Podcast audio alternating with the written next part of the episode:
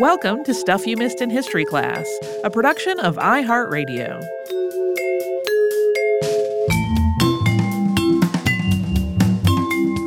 Hello and welcome to the podcast. I'm Tracy V. Wilson. And I'm Holly Fry. Today we have one of those topics that uh, listeners have been asking us to cover for our entire time hosting the show. And when I say that, our list of listener submitted suggestions is more than 1,200 topics long. This one is number 28 on there.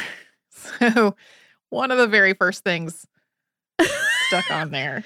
This um th- when I was reading this, I was like, I don't understand what that means because it made me realize that I don't do lists the way you do. They don't chronologically add to the bottom. They just get Yeah. shoved wherever for me. So I was like, what does 28 mean? Did she weight it by number of requests? No. Uh, my short list is definitely stuff shoved wherever there's a hole because I'll delete something once I have uh, have done the episode, and then when I have another thing that goes onto the list, it'll just go into that hole. Uh, but yeah, that particular list, the most recent things are at the bottom. As a side note, uh, we've been getting a lot of questions lately about how to suggest topics for that list, and the answer is just drop it in an email. Yeah, you don't need to do a ton of research. a couple of sentences saying who the person is probably or what the topic is probably helps, but like we we don't need a ton of additional stuff besides that. Just drop it in an email.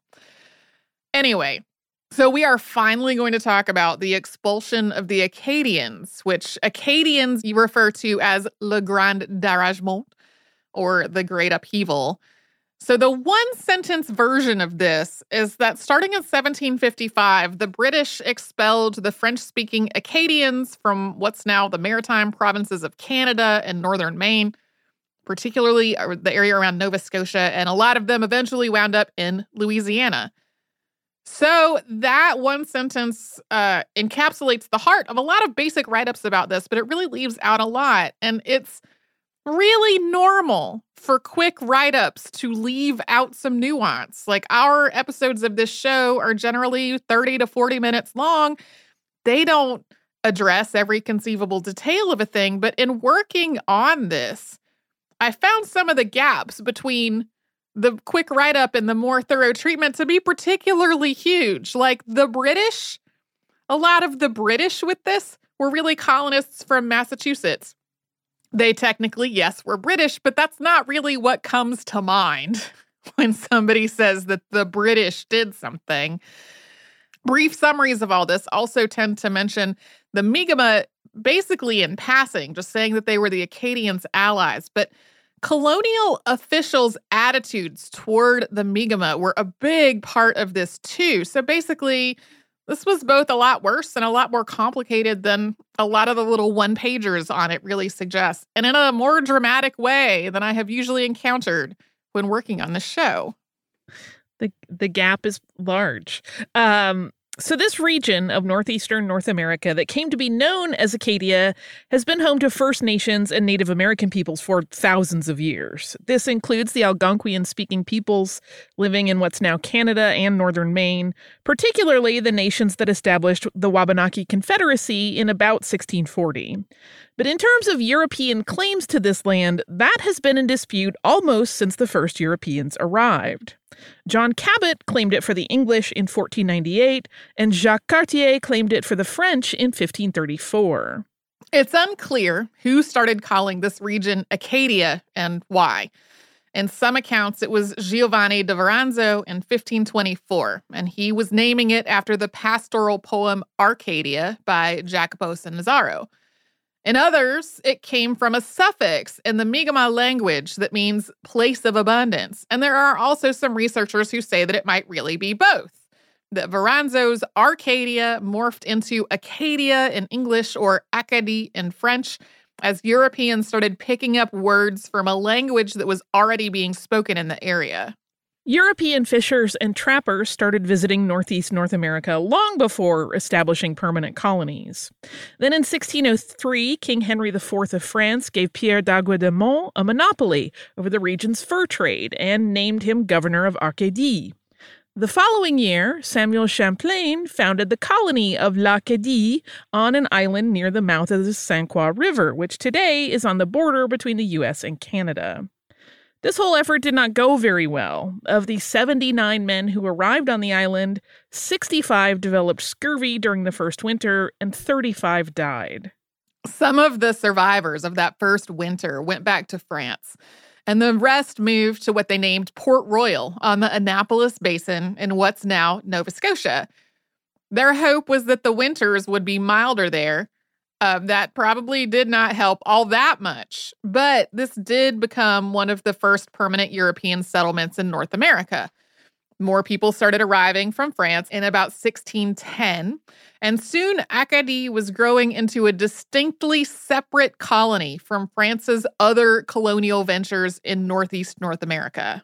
A trade jargon had already developed thanks to those earlier trappers and fishers, and that jargon drew from French, Basque, and Algonquian languages, as well as signs and gestures. The colony also survived its earliest years thanks to the help of the indigenous people in the area, particularly the Mi'kmaq. The Mi'kmaq taught the colonists methods for hunting, fishing, and foraging, and for using local natural resources, which helped the colonists live through subsequent winters. The Mi'kmaq also directly provided food and other support.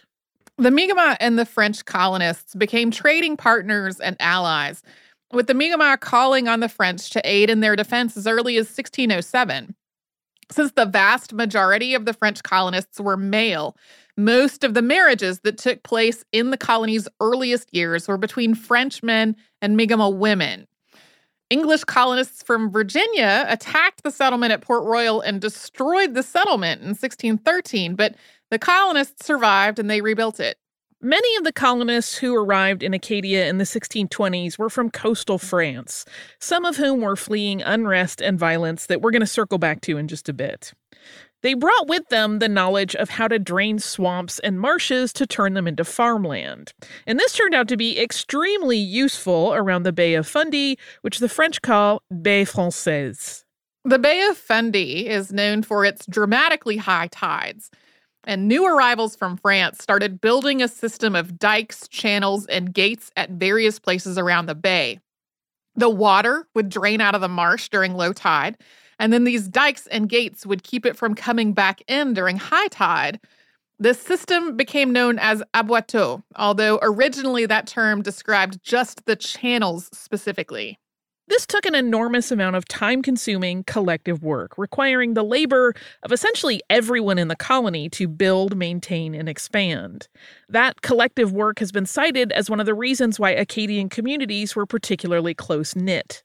And it took years before marsh would become a farmable land, which obviously had its own ecological consequences.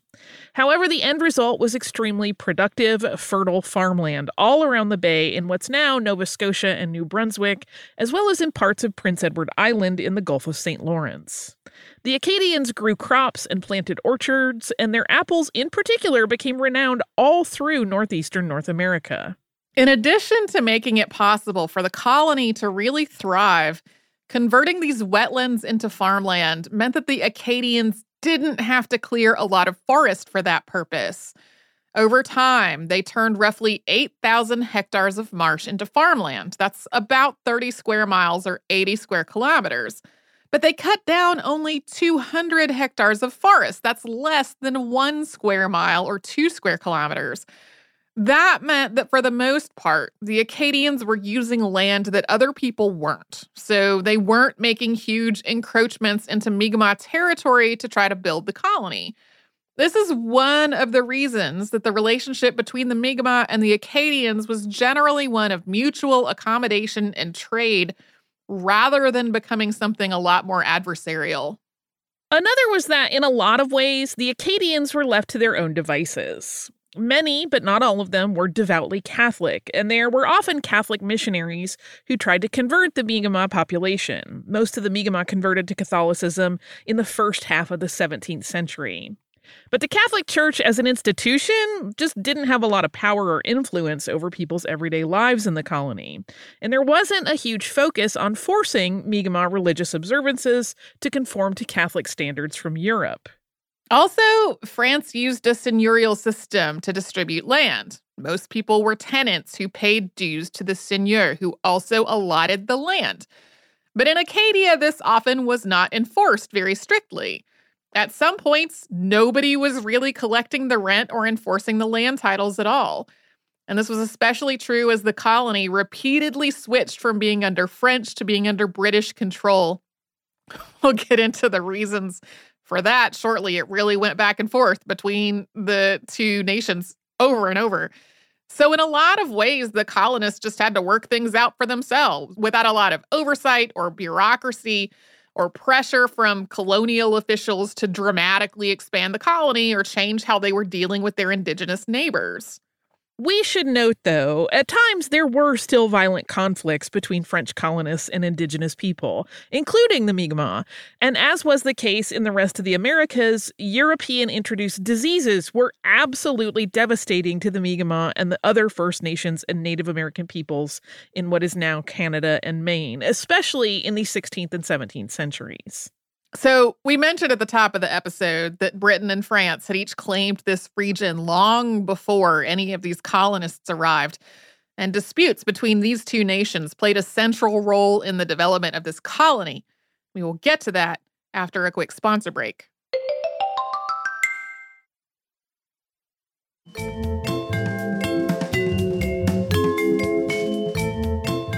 Years ago, we talked about the the frequency with which um, England and France were at war, and two different listeners made two different websites to basically put in a year and uh, find out whether England and France were at war with each other. Uh, in terms of what we were talking about today, a place we can start with that is that from 1627 to 1629, England and France were at war. A lot of the fighting in this was playing out at sea in Europe and during this, the predominantly Protestant city of La Rochelle sided with England. So France lay siege to it. That was one of the conflicts that drove people to leave coastal France and go to North America instead. This conflict spilled over into the colonies as well. English forces started capturing French colonial territory, including Quebec in 1629. Scottish colonists who arrived in Acadia during all of this called it Nova Scotia, or New Scotland. New France was returned to French control two years later under the Treaty of Saint Germain en Laye. After this, France started trying to build up the population of its colonies, including Acadia, which had the potential to act as a buffer between the rest of New France and the British colonies to the south. It was during this wave of migration after the 1627 to 29 war that people from coastal France really started arriving in Acadia in much larger numbers and draining more of the marshes into farmland. A lot of people arrived as indentured workers, so they were paying for their passage with about five years of mandatory contracted labor to the colony. Over time, the new arrivals from Europe started including more women, so the number of intermarriages between the colonists and the Mi'kmaq slowly started declining. But Mi'kmaq knowledge and customs continued to influence the culture of Acadia, which was also bringing in influence from other newly arriving colonists, mostly from France, but also from England, Ireland, and Spain. Even as new colonists were arriving from France, Acadia remained relatively isolated from Europe and from other French colonies in North America. Instead, the Acadians' biggest trading partner was Massachusetts, which the Acadians referred to as nos amis les ennemis, or Our Friends the Enemy. Under the Treaty of Whitehall in 1686, also known as the Treaty of American Neutrality, England and France agreed that if they went to war, quote, their colonies in America should continue in peace and neutrality. That did not last long, though. Two years later, England allied with the United Provinces of the Netherlands and the Austrian Habsburgs to go to war against France in what was known as the War of the Grand Alliance or the Nine Years' War. The American arm of this war was known as King William's War, fought between the French colonies of Canada and the British colonies of New England and each of their indigenous allies. In the United States, this is sometimes called the first of the French and Indian Wars. On May 9, 1690, Sir William Phips set sail from Boston for Acadia, arriving 10 days later, sacking Port Royal and demanding an oath of allegiance from the French colonists. He tried to do the same in Quebec, but was not successful there. Meanwhile, French colonists and their allies attacked parts of New York and Massachusetts. As all this was happening, Massachusetts increasingly saw the relationship between the Acadians and the Mi'kmaq as a threat. British colonists in New England thought that the trade with the Acadians was strengthening the Mi'kmaq, who they saw as their enemy and that together the Mi'kmaq and the Acadians were a danger to British interests in the entirety of the Americas. So in 1696, Massachusetts outlawed its trade with Acadia. The colony also passed legislation that empowered white citizens to form companies to fight against the Mi'kmaq, and they set a bounty on Mi'kmaq scalps. King William's War ended a year later with the Treaty of Ryswick in 1697 that returned Acadia to France. But once again, this did not last long. The War of the Spanish Succession, also known as Queen Anne's War, started in 1701, and that lasted for the next 12 years. Even though Massachusetts had outlawed trade with Acadia, that trade had continued illegally, and by about 1704, there was less and less tolerance for it from Massachusetts. One prominent figure in this illicit trade was Scottish soldier Samuel Vetch, who was able to scout out the area in New France while on a diplomatic mission from Boston to Quebec.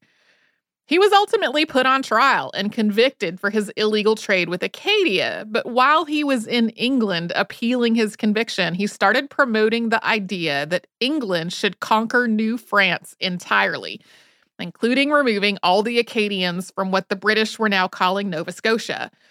Vetch wrote a lengthy treatise about all of this, which was very well received in the court of Queen Anne.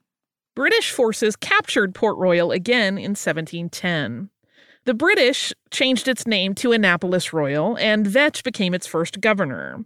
A year later, the Wabanaki Confederacy and some Acadian allies lay siege to the fort at Annapolis Royal, now called Fort Anne.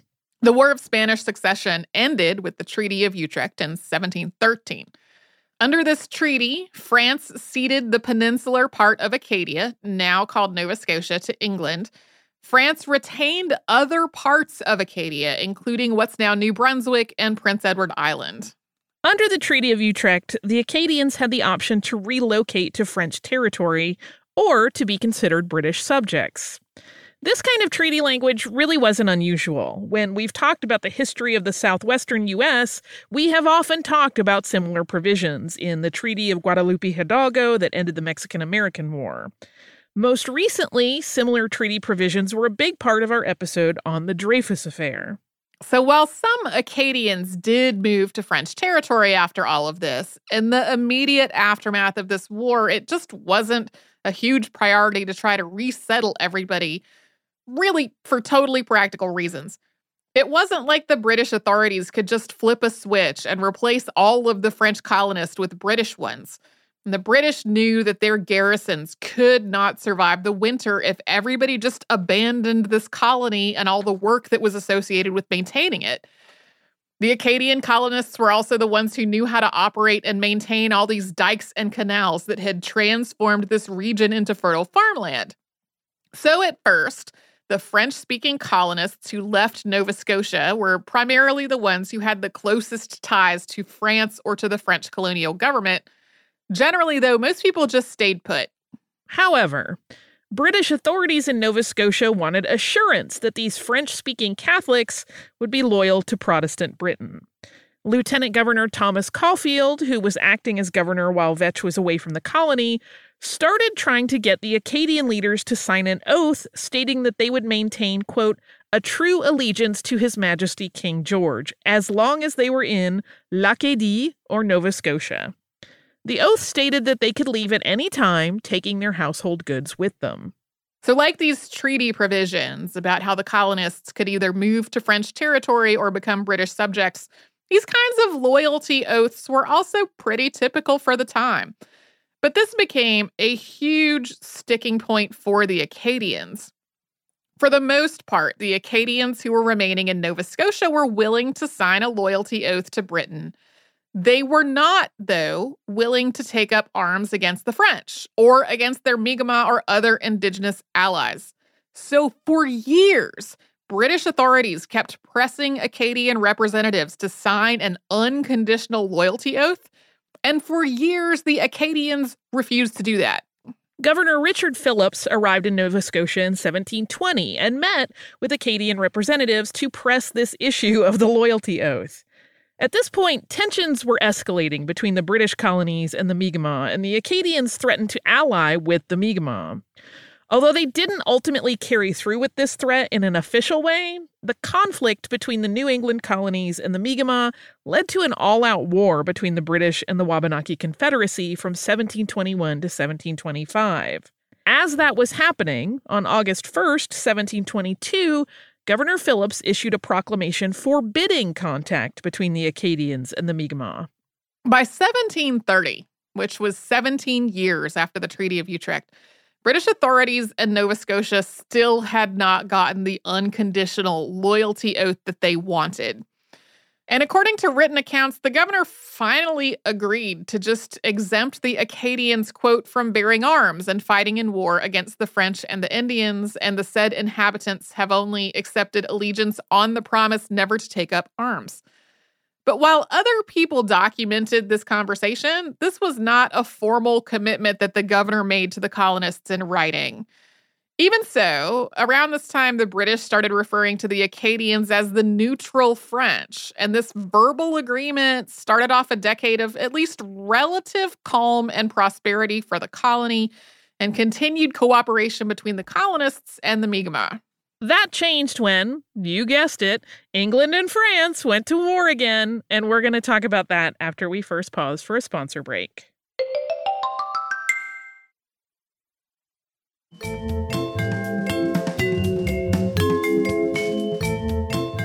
The War of the Austrian Succession started in 1740. In North America, it became known as King George's War, with British colonies and their indigenous allies fighting French colonies and their allies from the Wabanaki Confederacy. France had established a port and a fortress at Louisbourg in Cape Breton Island, and that was to replace the port it had lost under the Treaty of Utrecht. Britain lay siege to this fort, capturing it in 1745. And France considered this such a huge loss that in the negotiations for the Treaty of Aix-la-Chapelle in 1748, France ceded other territory to get Louisbourg back. This war also renewed concerns about the loyalty of the Acadians in both Nova Scotia and Massachusetts. The Acadians generally had very large families and comparatively very low infant mortality, so they easily outnumbered British colonists in Nova Scotia. This also renewed fears that the Acadian trade with the Mi'kmaq was strengthening the Mi'kmaq fighting force, who the British regarded as an enemy. Governor William Shirley of Massachusetts found these connections between the Acadians and the Mi'kmaq to be particularly threatening. He was convinced that the Acadians were secretly still loyal to France and that at any moment they might ally with the Mi'kmaq and wage war against New England. And although most of the Acadians did try to remain neutral, there were some who took up arms to fight with France or with one of its First Nations allies. That just reinforced Shirley's whole idea that all of the Acadians were a huge threat. On October 21st, 1747, Shirley issued a proclamation saying that any Acadians who remained loyal to Britain would be protected. But anyone who colluded with England's enemies or assisted in attacks on New England troops would be prosecuted as traitors. This war ended in 1748, and in 1749, Britain started trying to boost its population in Nova Scotia so the British colonists wouldn't keep being so heavily outnumbered by the neutral French. At this point, there were about 12,000 Acadians scattered around British territory, and as the British population increased, some started to leave for places that were under French control. This did not necessarily go well for them, though. French officials resettled many of them in forested areas that were totally unlike the land that they knew how to work, and they didn't really want to make unconditional loyalty oaths to France any more than they had to Britain. Edward Cornwallis became governor of Nova Scotia in 1749. Shortly after his arrival, he established the city of Halifax. He violated a treaty with the Mi'kmaq to do this, a, a lot of what he did, honestly, was violating treaties with the Mi'kmaq.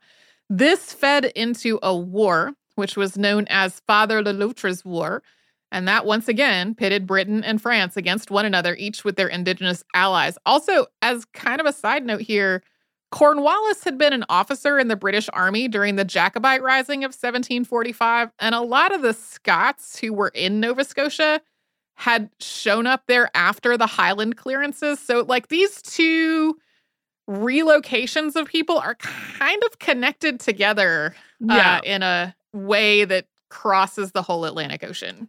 During this war that Tracy just referenced, England built Fort Lawrence in Nova Scotia, and France built Fort Beausejour right across the river in New Brunswick. Cornwallis offered a bounty on Mi'kmaq scalps, and some Acadians allied with the Mi'kmaq against the British.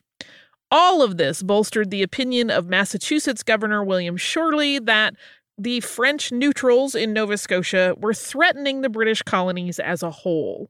Cornwallis had also been tasked with securing the Acadians' unconditional loyalty, as so many other governors had tried to do before him.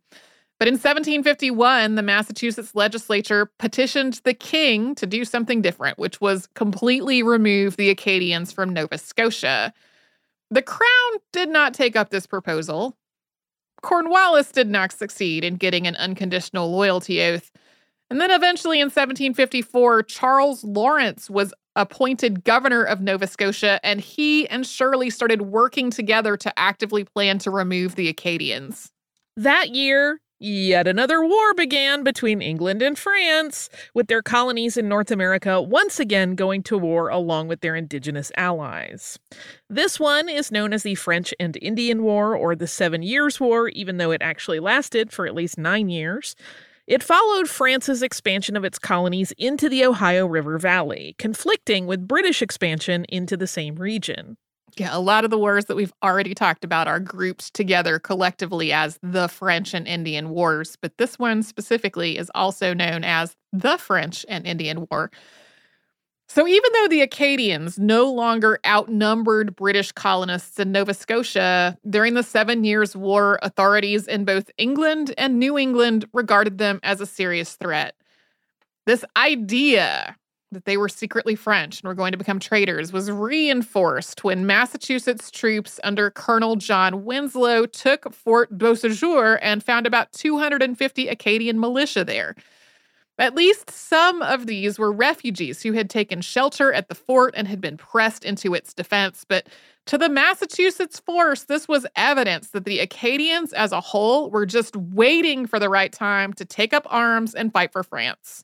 Working with Governor Shirley of Massachusetts, Governor Lawrence of Nova Scotia decided to deport all French neutrals from the colony on July 28, 1755.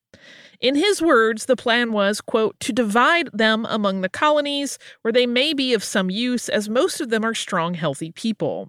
As they cannot easily collect themselves together again, it will be out of their power to do any mischief.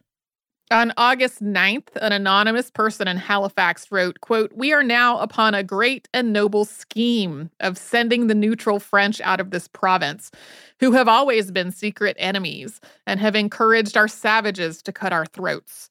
If we effect their expulsion, it will be one of the greatest things that ever the English did in America, for by all the accounts, that part of the country they possess is as good land as any in the world." In case, therefore, we could get some good English farmers in their room, this province would abound with all kinds of provisions. I like how they give no credit to the people's knowledge and they're just like the land is great. We'll go in and do great great things with it. Yeah anonymous person in halifax the land was already abound with all kinds of provisions that the acadians grew. Yeah Governor Shirley raised a regiment to aid Governor Lawrence, later ordering them to, quote, take an eye for an eye, in short, a life for a life, if the Acadians fought back. On September 5th, 1755, Colonel John Winslow, who was leading this regiment, summoned all men from the region to Grand Pre Church, with men including boys ages 10 and up.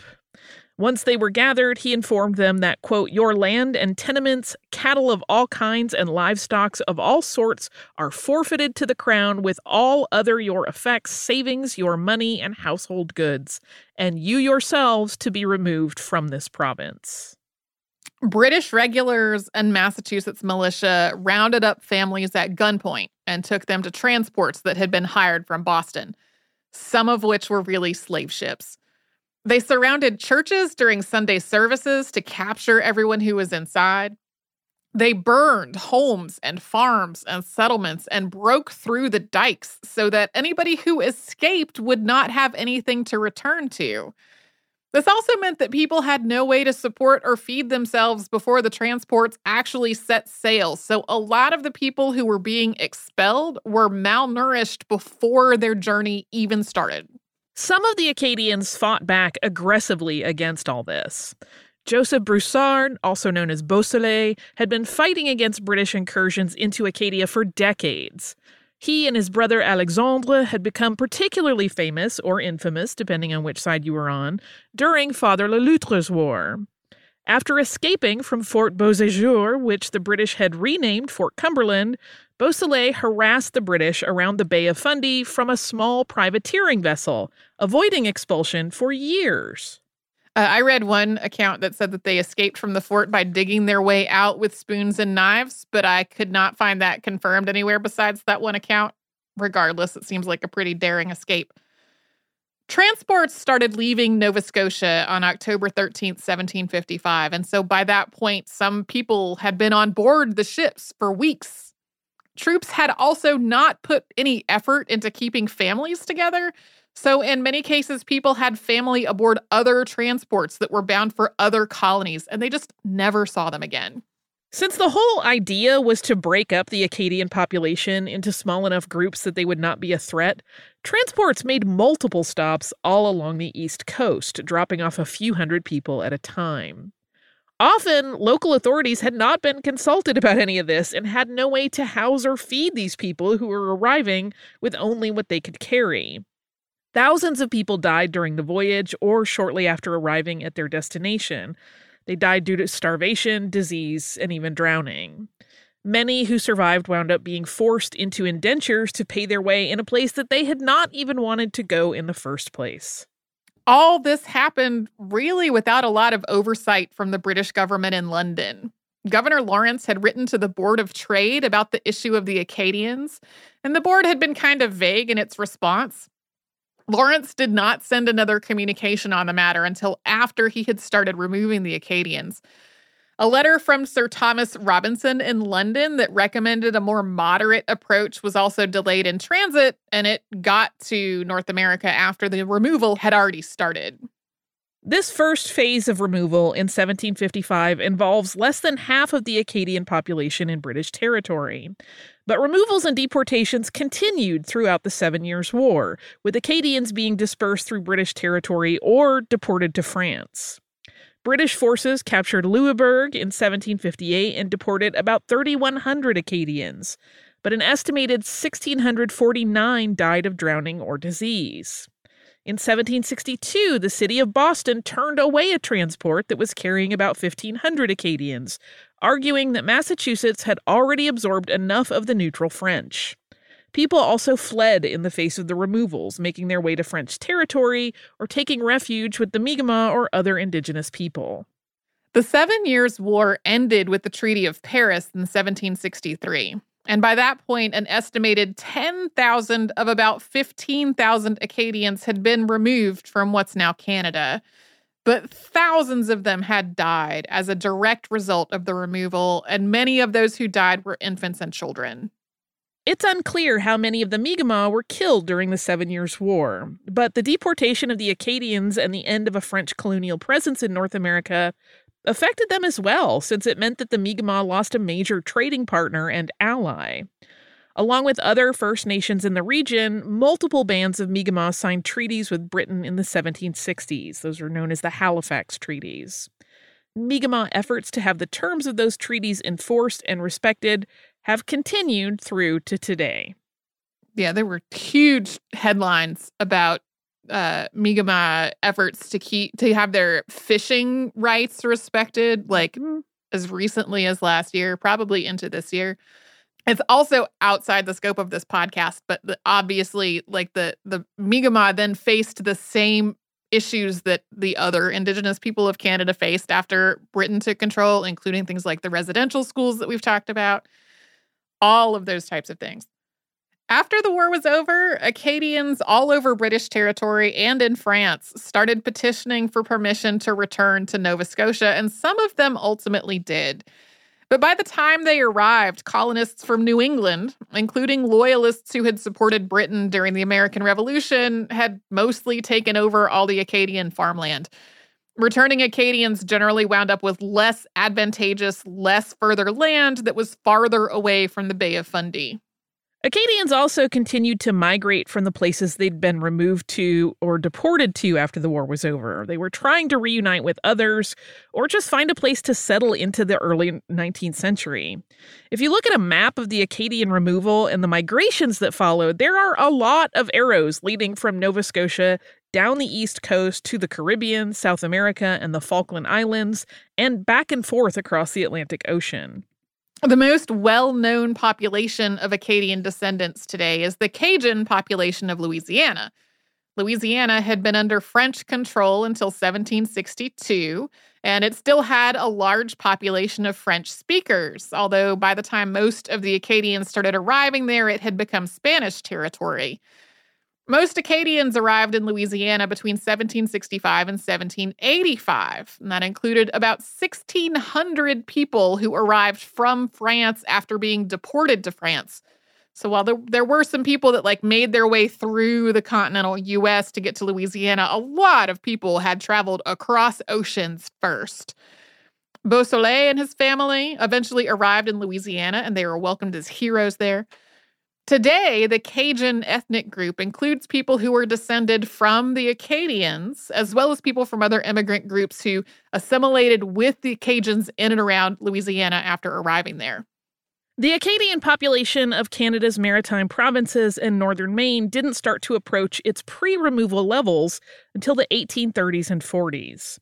The idea of Acadian as an ethnic identity really started to coalesce around this time, with more Acadians entering politics to represent Acadian interests. And in 1847, poet Henry Wadsworth Longfellow introduced the Acadian deportation to a lot of the rest of the English speaking world who did not already know about it through his long poem, Evangeline. This poem was incredibly popular. It also spread the awareness of this beyond the English speaking world as it was translated into at least 13 different languages within about a decade of its first being published. There were also multiple fully illustrated editions of this poem, although in general they were illustrated by people who had never been to Acadia and they didn't really know what it looked like or how Acadians had historically dressed. They sort of created an image of Acadia that was not really like that. Evangeline tells the story of two lovers separated by the deportation. It is very romanticized, and as you probably guessed from Tracy describing the visual depictions, it was also not, in terms of wording, particularly historically accurate. But it did really establish the idea of who the Acadians were in the popular consciousness in places that had not been directly involved. It was also adapted into plays and films, including the 1913 Canadian film Evangeline, which is cited as Canada's first feature length film. There are also multiple monuments to the Acadian deportation that incorporate a statue of the character of Evangeline, and streets, squares, and other landmarks are made for her. During the Acadian expulsion, Acadians faced discrimination and persecution and hardship, really, regardless of where they were taken. And that really continued for Acadian communities in the Northeast and for Cajun communities in Louisiana in the generations that followed this. Both Cajuns and Acadians faced negative stereotypes, including the idea that they were ignorant. And then this was compounded by compulsory education laws, including in both Louisiana and Maine, that specified that schools be taught only in English when most of the children in these communities spoke French. More recent efforts to encourage French speaking and bilingual education in these communities have unfortunately also focused more on French as it would probably be spoken in Paris rather than French as it is spoken in Acadian and Cajun communities, which are like two distinctly different dialects of French.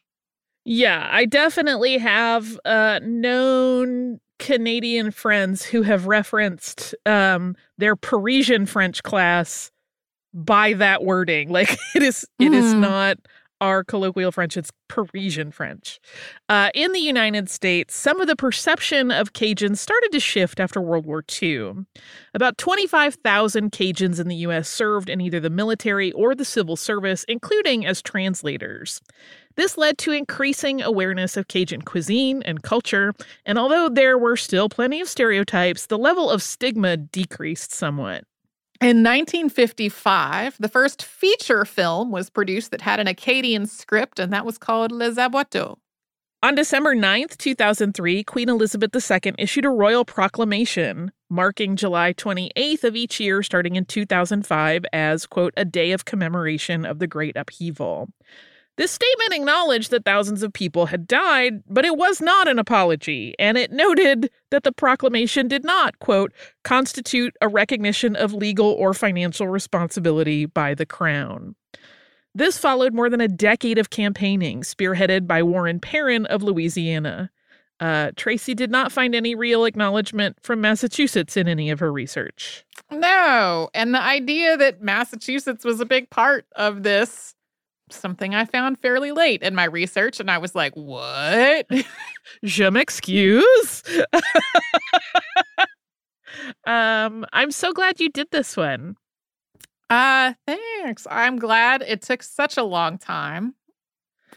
it's a lot to unravel because there are one cajillion conflicts, some of which all have the same name.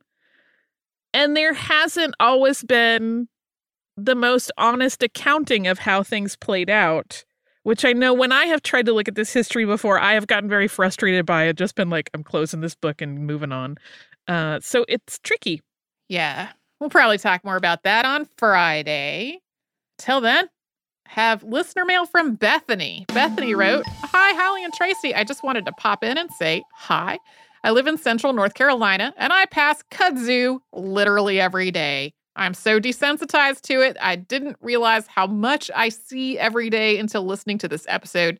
I was telling my husband about the episode. He's from Michigan and the villainous reputation. And he agreed that one of the first things they heard about when they came here were the horrors of kudzu and why it should be avoided. He said there could be dead bodies in there.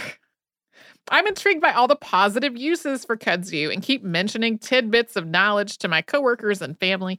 They're all surprised that there is some good in kudzu. I even have kudzu bugs occasionally. I live in a small subdivision that backs up to the woods, so every once in a while, the back porch columns are covered in the tiny little guys. We only moved into this house in January 2020, and I had to Google these tiny critters, even though I only moved a few miles from my previous home. Tracy, I think I live in the same general area where you grew up. I also do not like the taste of fresh green beans and prefer canned any day, although I now suffer through them coated in balsamic vinegar or some other sauce in an effort to get my kiddo to eat them. Bethany. Thank you so much, Bethany. For folks who were like, what is she talking about with the green beans? I think it was when we did our episode on canning. Uh, I talked about how we grew and home cans pretty much all of our vegetables when I was a kid. Um, and I consequently, overwhelmingly, the green beans that I ate were canned. And when I was presented with fresh green beans during the growing season, I was like, I don't, this does not taste right to me. I do not like it. I would say, since doing that episode, I have found some creative ways to eat fresh green beans, but if I'm still just going to have regular green beans as a side dish, I probably want them to come out of a can. Fascinating. So, thank you again, Bethany, for sending that email. If you would like to write to us, we are at historypodcast at iheartradio.com. And you'll also find us on social media at Missed in History. That's where you'll find our Facebook, Twitter, Pinterest, and Instagram. And uh, you can subscribe to our show on the iHeartRadio app or Apple Podcasts or anywhere else that you like to get your podcasts.